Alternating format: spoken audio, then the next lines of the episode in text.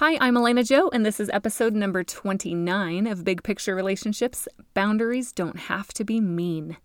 Lots of times in our lives, we have to set parameters, set expectations, and draw lines for healthy relationships and interactions. Why is that so tricky to do sometimes? And we often worry that it's going to hurt people's feelings or hurt the relationships that we want so badly. Let's talk today about three clear ways that boundaries don't have to be mean. Thanks for joining me. This is Big Picture Relationships with Elena Joe, a therapist sharing insights, ideas, and real life pep talks that encourage you to expand your perspective, maybe shift some behaviors, and make the most of real life relationships so you can live a happy life right now. In the last year, I've had the same type of conversation many times. I have multiple friends who have adult siblings or really close family members who are addicted to substances. And that's always a messy, awful, heartrending situation. But when it's an adult in your life, it kind of lays a different sort of boundary around it. So I'm going to combine a bunch of stories to into one story to illustrate some points here today as we talk about boundaries. So in her late teens, Emily got into substances and you know, flirted with them weekends, late nights, got in trouble with her parents, would get grounded, but toward the end of high school got a few charges and even had a driving under the influence ticket. And so parents had to get involved in legal fees, court, and as you can imagine, there's there's a lot. Parents get way involved in this. So Emily after that went off to college and quickly got back into trouble. And you can imagine all the various courses that this story could take. Do you quit college and go to rehab? Do you come home and have mom and dad drug test you and create this whole situation? Do you find a therapist and NA and keep going to college and keep making it happen? Like lots of different things could happen here. Every family handles it a little bit differently. Keep this example in mind as I use it to teach a few different things today about healthy boundaries, boundaries that don't have to be mean. Okay, the first thing I want to say is that boundaries should be clear and enforceable and enforced. Okay, that's three things, but we're just going to merge them all here together because they, they fit so closely. Let's start though with enforceable. Saying don't do drugs or you can't do drugs is not a boundary. You have no control over that. You can't watch your loved one every moment of the day. However, this would be an enforceable boundary. You cannot have drugs in my house, or you cannot be in the influence and around my family. Those are boundaries that you can enforce. They're also very clear because you're laying clearly out what the expectation is and what to do or not do. Now, you need to enforce them also. Once you've got a clear boundary that's enforceable, meaning it's an appropriate boundary, you also have to actually enforce it. So if you let it slip, if you let things go by and you don't stand up for that boundary, it actually goes back to being mean because then it becomes unpredictable when you're actually going to speak up and enforce that boundary. If adult drug addicted Emily is staying at your house and you can all tell that she's under the influence, things aren't quite right, and you just kind of quietly, awkwardly let it go because it's not worth confronting her, then trying to confront it later and saying, hey, I have this boundary that you can't be at my house under the influence, there will be a lot more hurt feelings because you've already been letting it slip. Set a clear, enforceable boundary right at the beginning and enforce it. Now, I know not all boundaries are about drugs. There's lots of different kinds of boundaries. That's just a good story. So, a boundary you might say, please don't yell at me. And then guess what? If someone is yelling at you, you remove yourself. You can't make them go away because remember that episode, boundaries are about you. So if you have a boundary that you don't want your child or your partner or your coworker yelling at you, you get up and move yourself. That's a clear boundary. Don't yell at me. It's enforceable because you can actually move, and now you need to enforce it. You actually get up and remove yourself. Okay, the second important thing to know about boundaries is that the best boundaries are businesslike. That's a lot of B's. BBB. Best boundaries are businesslike. In Emily's adult drug history, her parents said, We've done all we can, and we won't be paying for any more of your court fees or anything to help out your poor life choices. There we go. Clear and enforceable. It's clear. We've done all we can and we will no longer be paying or financially supporting you. And it's enforceable because mom and dad can enforce that. And It's very businesslike. Do you hear how unemotional that is? Because let me give you an example of what an emotional boundary about this would be. We've given you so much, and you keep throwing it away, and we just can't take it anymore. No more. We are giving you nothing else. Can you hear that? Like, can you hear what an emotional boundary? And I hope that you can hear my mom voice, and that would push your buttons too. So, of course, it would push Emily away. If you care about a relationship and you want to maintain your relationship, even with boundaries in place, we're going to talk about that more in number three here in a quick second.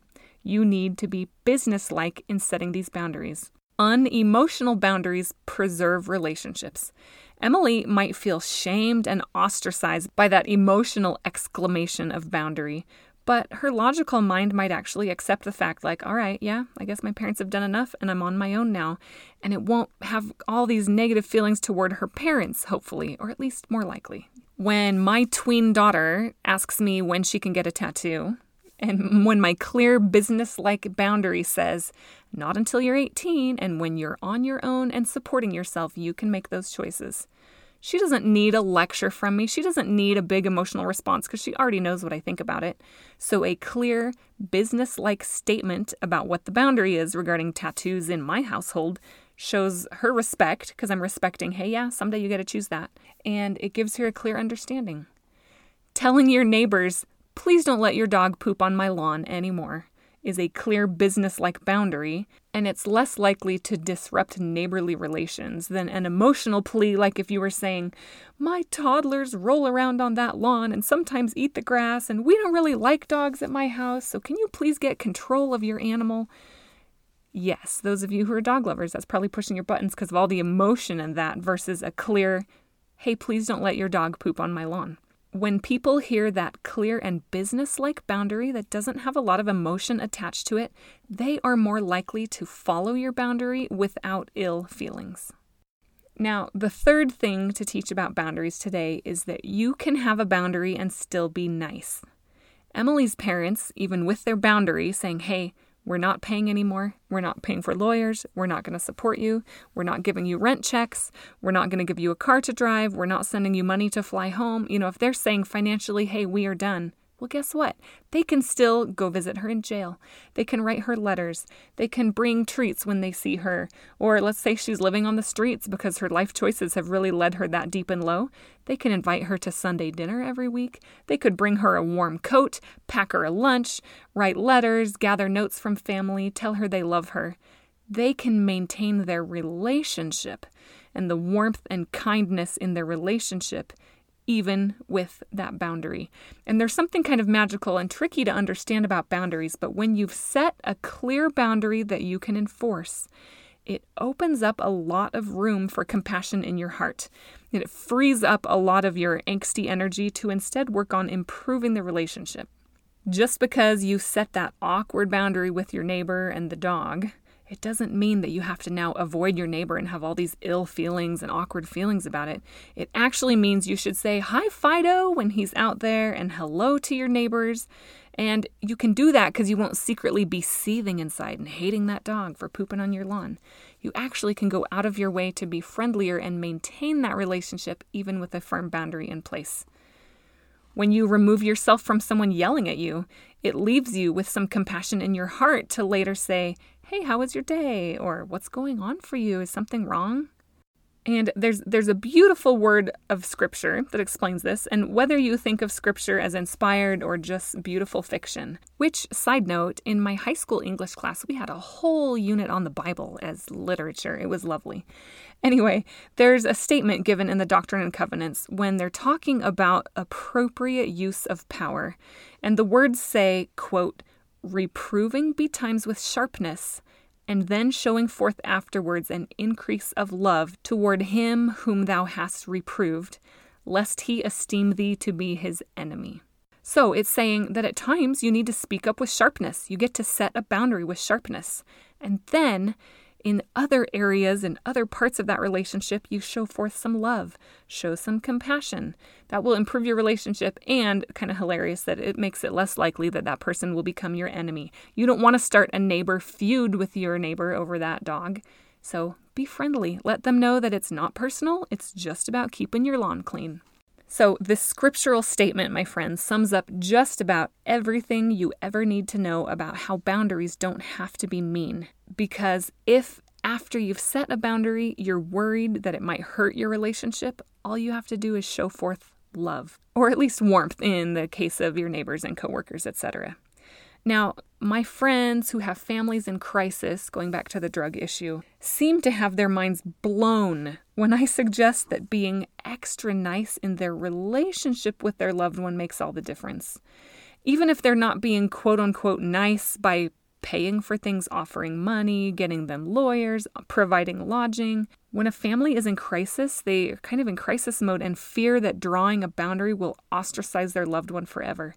But it doesn't have to be that way. You can set clear, healthy boundaries that protect you and your life, and then show forth love and maintain the relationship in all the other ways around that. So, as we close here today, remember that the very best boundaries are clear and enforced. They are businesslike, and those boundaries are followed up with love or at least warmth. Thanks, you guys, for joining me. I hope that you can build better boundaries in your own life, and I'd love to hear about it anytime. Visit www.elenajoe.co for show notes and random photos, along with any handouts mentioned in this episode. Find elenajoe.co on Instagram for daily big picture reminders and join the big picture email list for an occasional pick me up in your inbox from Elena Joe. Thanks for joining us.